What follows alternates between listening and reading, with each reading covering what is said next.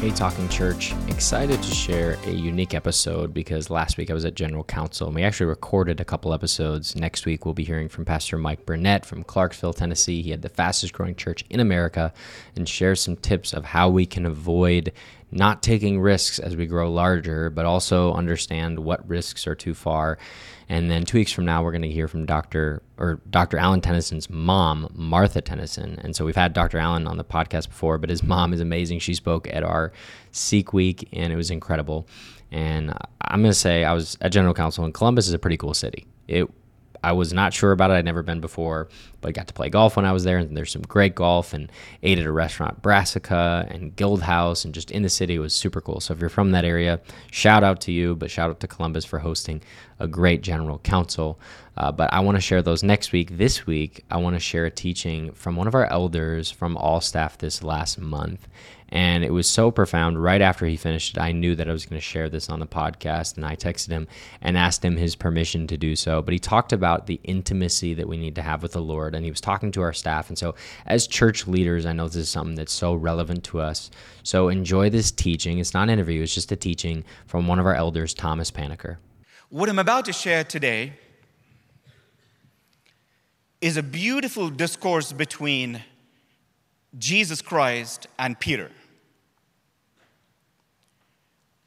All of us have read this umpteen number of times, but please walk with me. Don't, don't lose the train of thought because I'll, I'll, I'll get somewhere, right? So, so, John 21, verses 15 to 17. When they had finished breakfast, Jesus asked Simon Peter, Simon, son of John, do you love me more than these? He said to him, Yes, Lord, you know that I love you. He said to him, Feed my lambs. He said to him a second time, Simon, son of John, do you love me? He said to him, Yes, Lord, you know that I love you. He said to him, Tend my sheep. He said to him a third time, Simon, son of John, do you love me? Peter was grieved because he said to him the third time, Do you love me? And he said to him, Lord, you know everything. You know that I love you. Jesus said to him, Feed my sheep. We have read this hundreds of times, hundreds of times. But I want you to walk with me. This is Peter who jumped out of the boat. This is Peter who almost reprimanded Jesus when he heard Jesus was going to go on the cross, and Jesus had to tell him, Get behind me, Satan. This was Peter who forsook Jesus three times. And now, this is an intimate conversation between Jesus and Peter.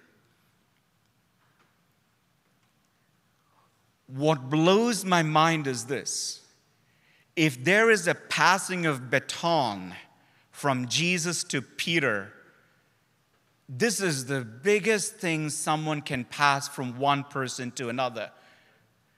The burden to share the gospel, the burden to get the name of Jesus Christ across the entire world that is being passed on from Christ Himself to a disciple.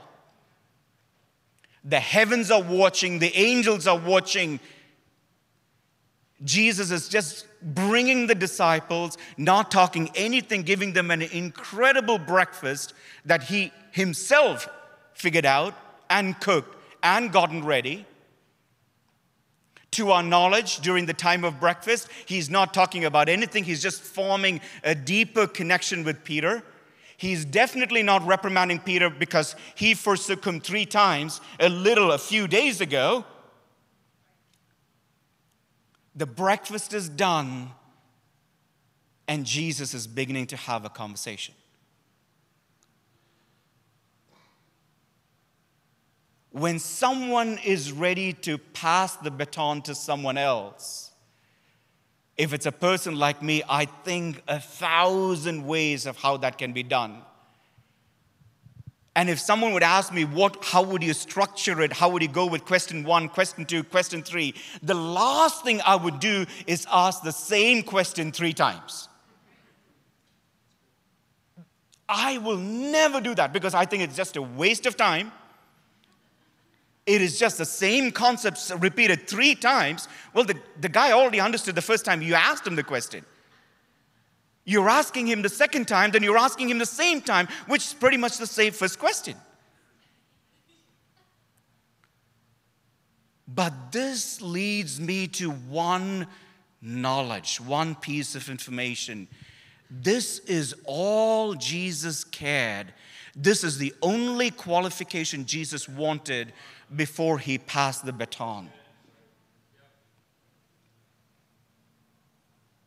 He didn't want to know his faith level.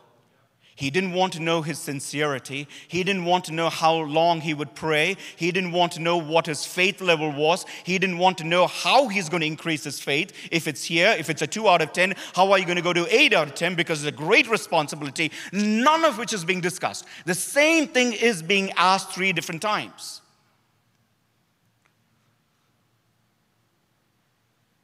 What encourages me more are the word choices that Jesus used and the word choices that Peter used.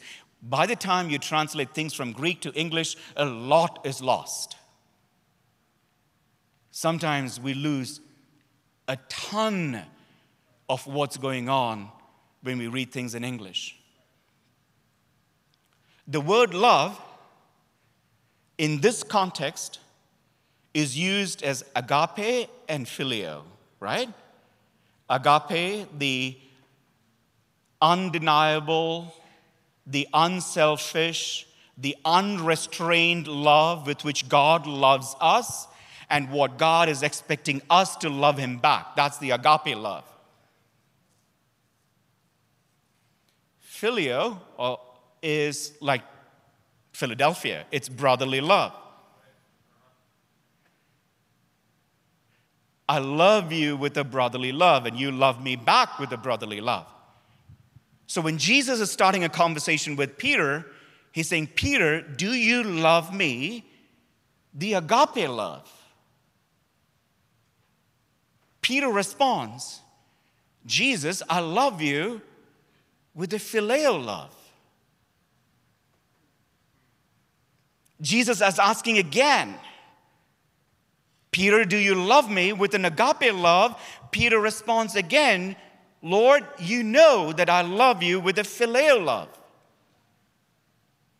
Now it's the third time. In the third time, Jesus now is stepping it down. Later in this, in this, in this little conversation I'm having with you, I will bring it back up. For now, Jesus is stepping it down. He's saying, Peter, do you love me with a filial love? And Peter says, Lord, you know that I love you with a filial love.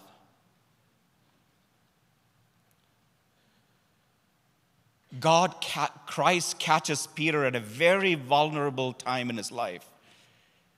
Even though he was at the, at, at, at the peak where he jumps off the board, he reprimands Jesus Christ, he does all that thing. He comes to a point which is so low where he had forsaken Jesus three times, the third time in front of a young girl. So Peter was not in a mood to brag. Peter was so raw, and that's why Peter said, God, I can only love you with a brotherly love. That's all I am capable of.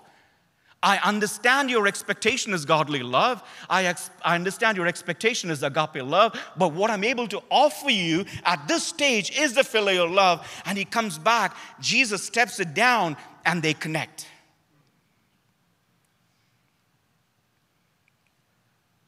How can we thank a God who meets us where we are and who steps down constantly to meet us where we are?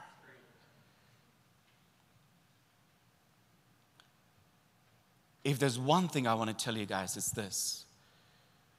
This is the only prerequisite Christ had before he gave him the greatest commission go feed my sheep, go tend my lamb.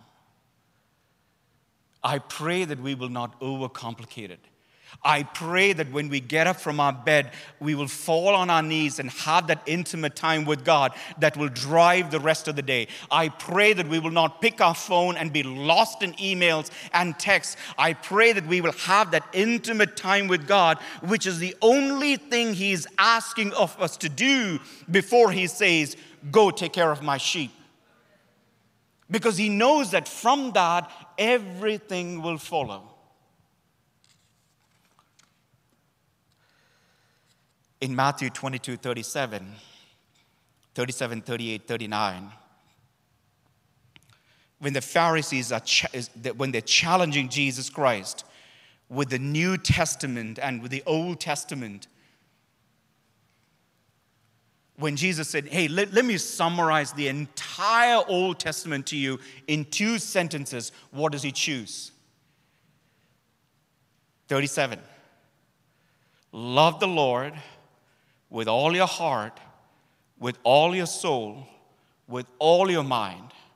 This is the first commandment.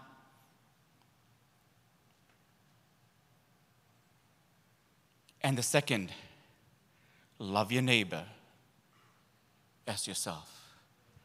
Guys, first has to come first do not try to put the second as first and the first as second.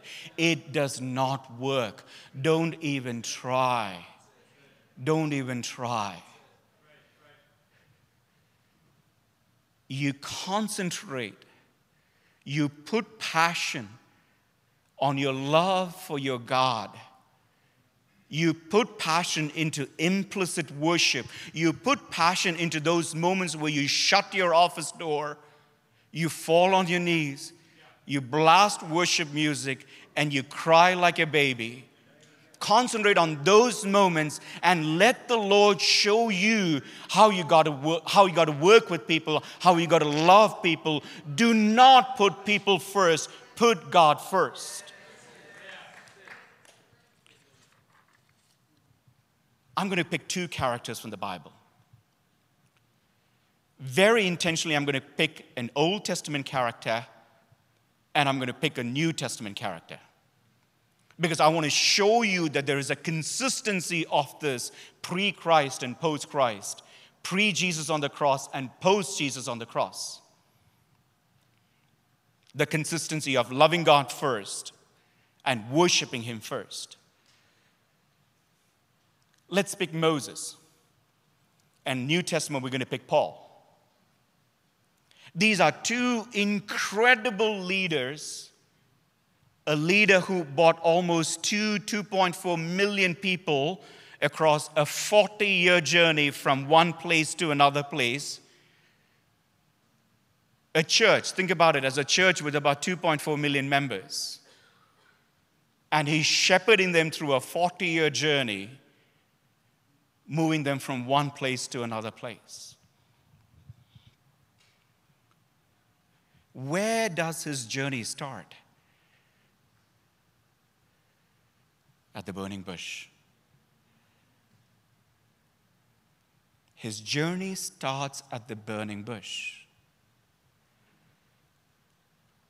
That's where he has an incredible intimate moment with God, which started his entire ministry.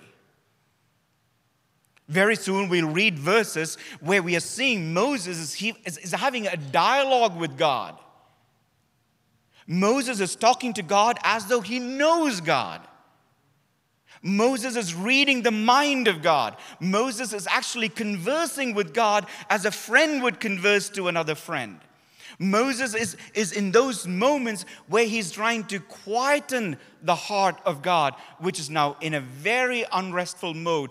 This is a kind of relationship that you can't even fathom because it started where God Himself said, Moses, this is me, God. Because that's where it started. Let's read in Exodus 3, uh, one beautiful thing about preaching to the leaders of the church is you guys don't need any context. You don't need You get it, right? Let's so, so get to the point, right? Don't tell me who Moses is. So, verse 4.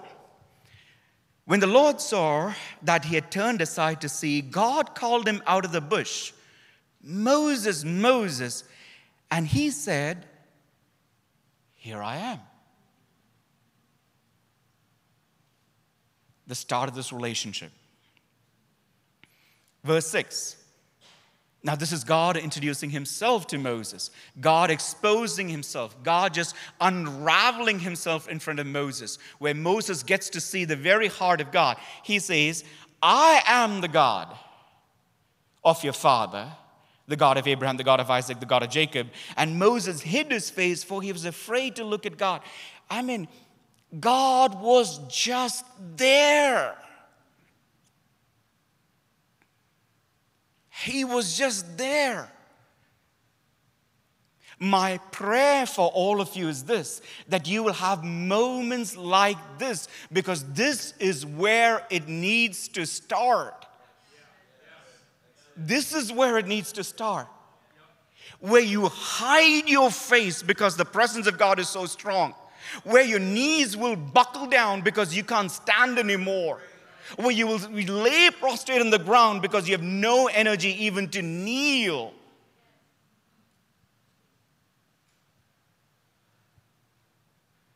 And the moment he has that interaction with God, God tells Moses, You know, Moses, I have my people. I've seen their pain. I've seen their suffering. Now I'm giving to give you, I'm charging you to bring them out of slavery into freedom, into a land where it flows milk and honey. You know the story. And the specific verse there is 7. God said, I have surely seen the affliction of my people. Catch those two words my people. Fast forward 29 chapters, we're in Exodus 32. What happens in Exodus 32? Again, Moses is having this incredible time with God. The people down below, what are they doing? They're worshiping a false God that they created. God is absolutely frustrated with that situation. And then in, in, in, in, in 32 7, what does the Lord say? The Lord said to Moses, Go down for your people.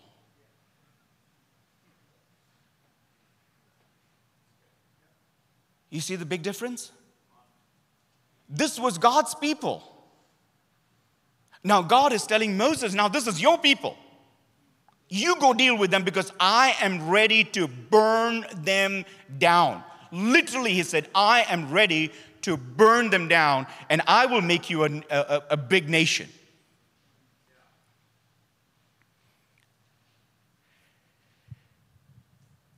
Verse 10 Now therefore, let me alone, that my wrath may burn hot against them, that I may consume them, in order that I may make a great nation out of you.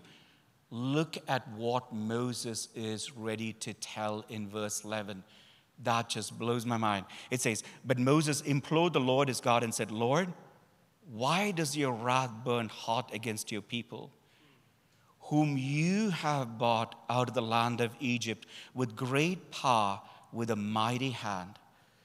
Why should the Egyptians say, with evil intent did he bring them out to kill them in the mountains and to consume them from the face of the earth? Turn from your burning anger and relent from your disaster against your people.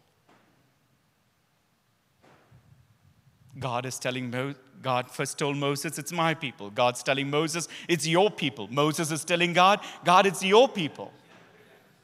You see that? Do we have that relationship with God?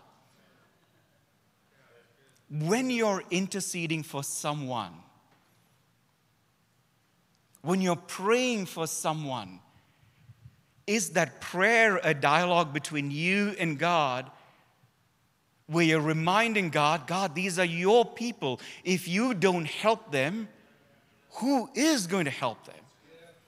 If you don't set them free, who is going to set them free? If you don't reconcile this husband with this wife, who is going to reconcile them?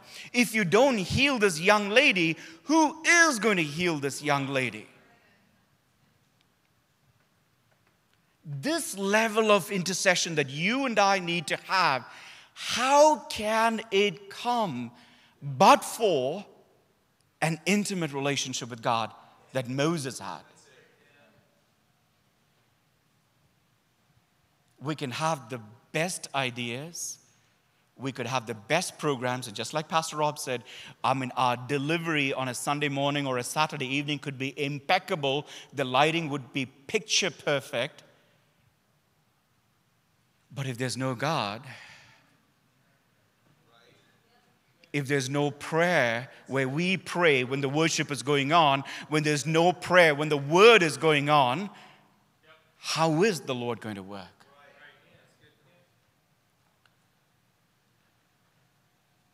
Let's shift to the second character, right?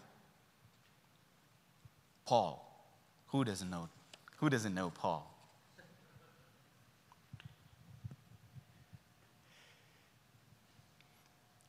The beauty of Paul is,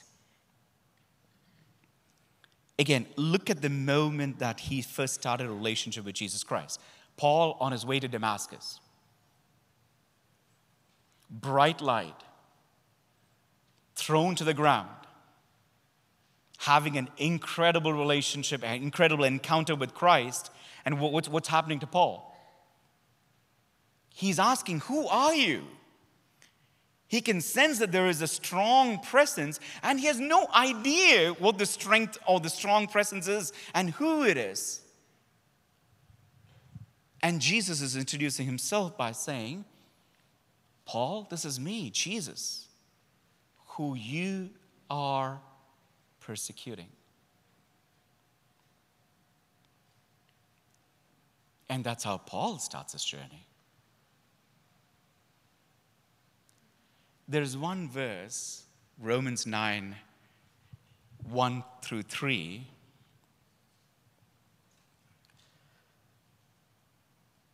Where he says, I'm speaking the truth in Christ. I'm not lying. My conscience bears me witness in the Holy Spirit. I have great sorrow.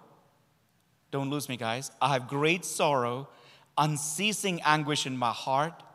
What is he about to say now? For I could wish that I myself were accursed and cut off from Christ for the sake of my brothers, my kinsmen according to flesh. I wish I myself were accursed and cut off from Christ for the sake of my brothers. Where is Paul? Where are we?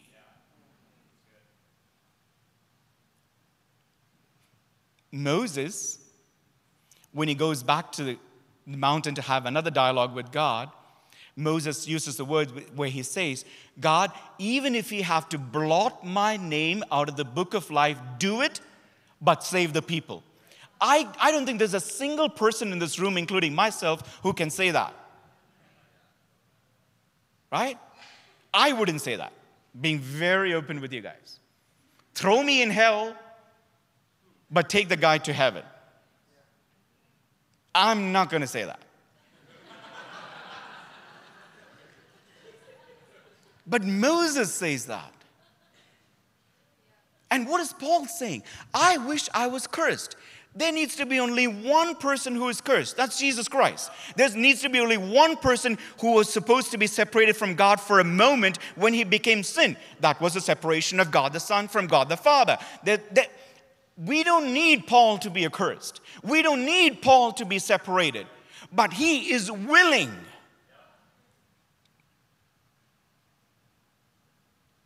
He's willing to be cursed. He's willing to be separated for the sake of his people.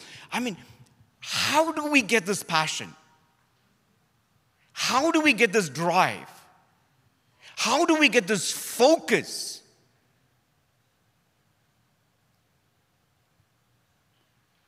But for your time with God in the Holy Spirit.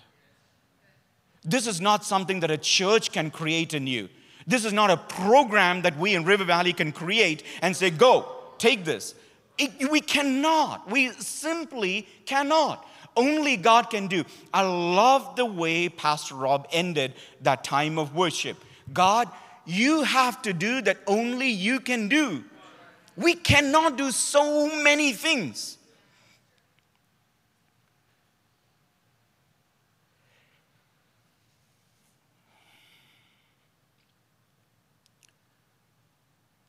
Let me try to land this plane somewhere.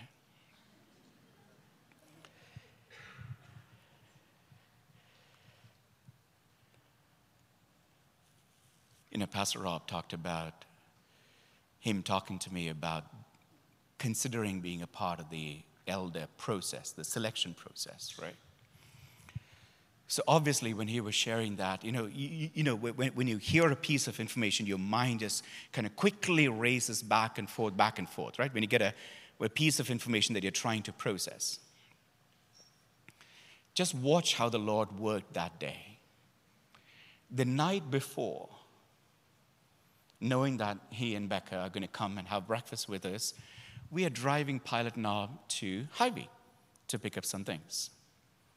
So we are right by this church, and as always, I just look and see the River Valley Church board and I see the church. But this time, the Lord said, Thomas, I have knit your heart with the church. I had no idea what was going to happen 12 hours from that point. I had never heard that the 10 years I was already a part of the church, right? 10 years, I walk through this door, I go out through that door. I walk through this door, I walk out through that door. 10 years. And now he chooses to say, I have knit your heart with this church.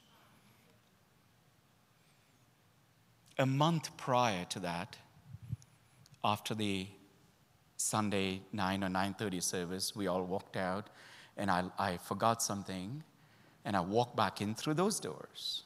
Right? Pastor Rob is walking to that door. I'm walking from the door to the seat where I thought I left something. Which car keys? You get the point, right? There's a there's a there's a theme here. Uh, he's walking. I'm walking. We hug each other and the only statement that comes out of my mouth is, Pastor, I love you. And the only word that comes out of his mouth is, I know. He goes his way, I go to look for what I lost. You see what the Lord's doing?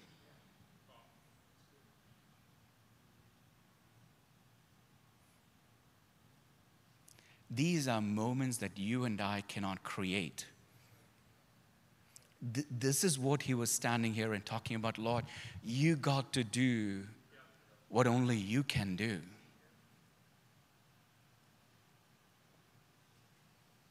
This is where your time with God is going to let you pray like Paul prays. This is what's going to get you to pray like Moses prayed. No, I am going to land this plane. Um, let's go to the very last verse I want to share about. Oh, oh, you know what? You know, one more, one more, one more. Uh, let's go to let's go to Hebrews chapter 11, verse 16. I love this. Uh, 16, Hebrews 11, 16, right somewhere. You all know this verse again, right? And without faith, it is impossible to please God. But anyone who comes to him must believe that he exists and is a rewarder of those who earnestly seek him. Again, we have read this a hundred times. Now, I was having a, a good conversation with Jamer over breakfast not too long ago, and somehow our conversation went into uh, leading indicators and lagging indicators, like profound management stuff. I don't know how we got there. Uh, and we were going back and forth. Hey, Jamer, what's your interpretation of what's leading versus lagging indicator? And Jamer gave his explanation. I gave my explanation. And we had a good breakfast and we all went our merry way. I don't know what happened in that breakfast, but what comes first, what comes second. Without faith, it is impossible to please God. What comes first, what comes second?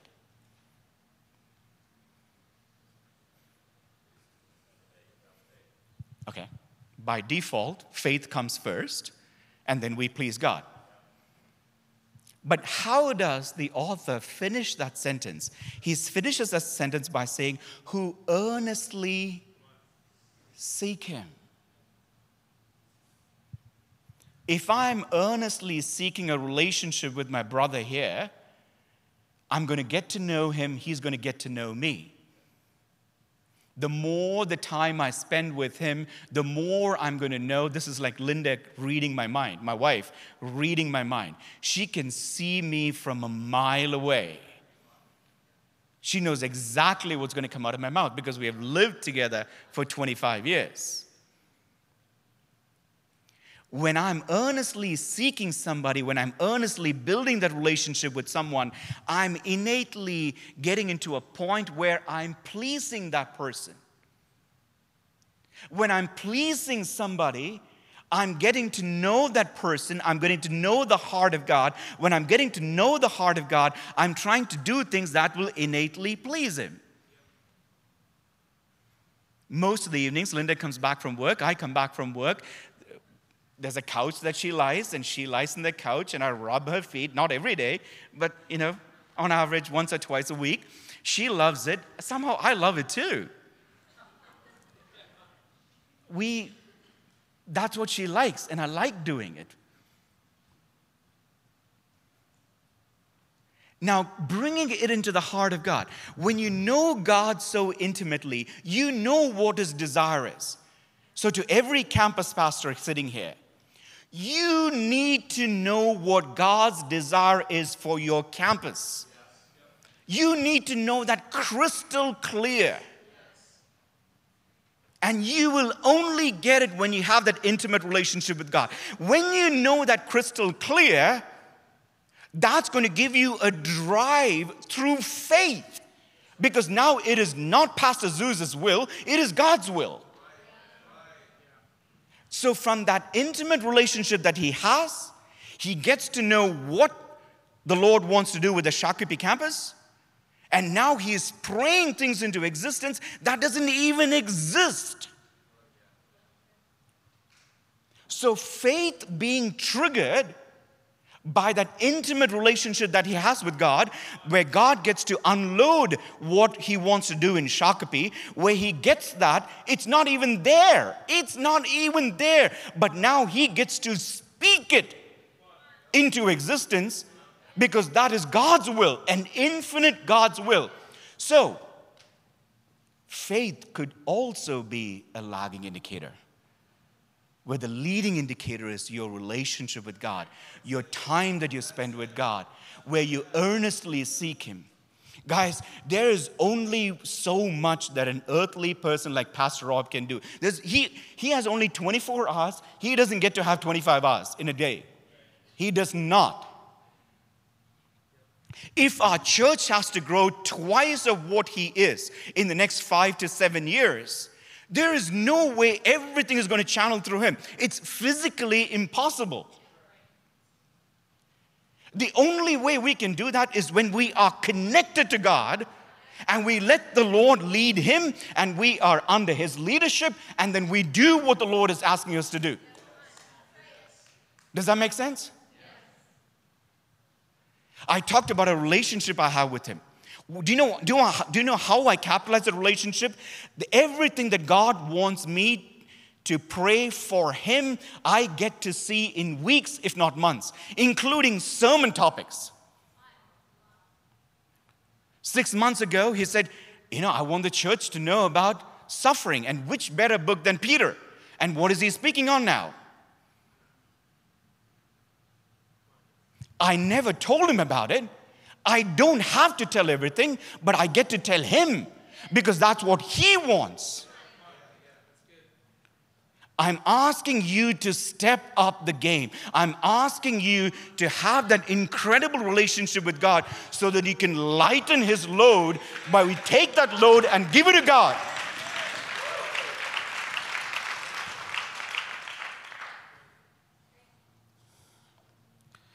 The last verse. I'm serious, guys. This is the last verse. Uh,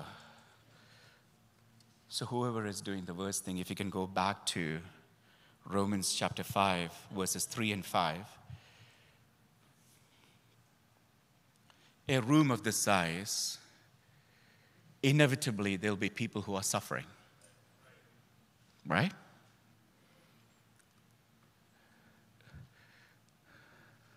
I'm sure there are people in this room who are going through pain. But I want to encourage you with this and I want to pray with you. Romans 5 3 to 5. Not only that, but we rejoice in our suffering, knowing that suffering produces endurance, endurance, character, character, hope. Hope does not put us to shame because God's love has been poured into our hearts through the Holy Spirit. When you are in a season of suffering, when you are in a season of pain, you are giving opportunity to the Holy Spirit to pour the love of God into your heart.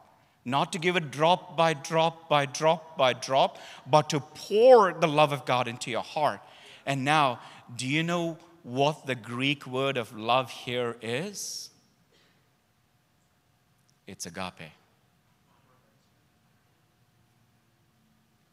Remember where we started? Agape, phileo, agape, phileo, phileo, phileo. Jesus knew that he cannot push Peter because the Holy Spirit had not come yet. Right? That happens in the book of Acts, which is after the book of Matthew and John, for sure. Jesus knew that the Spirit of God had to come and he had to take us through these seasons of suffering, which all of us will go through, so that the Holy Spirit can not just give drop by drop, but pour agape love, not filial love, but agape love. As I spoke to the campus pastors, I want to talk, speak to every worship leader sitting here. Every worship leader. If you don't have an outpouring of agape love flowing from your heart, that's going to terribly limit your ability to lead us in worship. When you're standing here and worshiping, worship leaders, you think it is the quality of your voice. You think it is the quality of all the instruments that's playing in perfect harmony. But I can tell you that does play a role, but it's not the role, it's the Spirit of God. When we see you, I mean, as much as I made fun of Ben, I see the Spirit flowing through him. I can see him getting so excited by God and his presence in worship that he cannot contain. He has to go back and do some kicks. I mean, it, it, I get it. I get it. His body cannot contain it, he has to expel it. Right? But that encourages me. Am I going to do it? No, but at least someone else, let them go do it, right? We get to see you worship, right? We get to see you enjoy the presence of God. Then we get, we get to go to our homes and emulate what we just saw. So I want to take that burden off your heart. And I would just want to tell you this let the Spirit of God pour into your hearts agape love. Stretch your hands and let the Spirit of God fill you with an unconditional, godly love that Christ wanted Peter to have, where we get to have in tons. In tons. Let's pray, guys.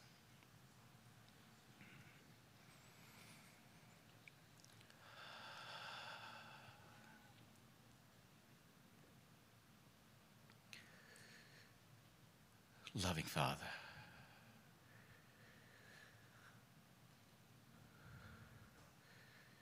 we believe that you have spoken to us. It is a call to intimacy. It is a call to intimacy.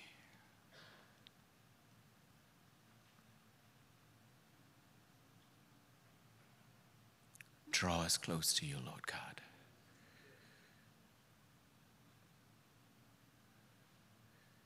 Draw us close to you. Amen. Amen. It's a great reminder for us that we would be intimate with the Lord, that we draw near to Him as He draws near to us. And I love the teaching that Thomas gave and the encouragement for us to know God deeper, know more. And so I hope that you're encouraged through His message and prayer over us, that we would seek God more and that it wouldn't always just be about the practical strategies and the new things that we can do, although those are fun and important, that we would seek God in a greater way. And I hope you're reminded of that today. And until next time, we'll see you back next week on Talking Church.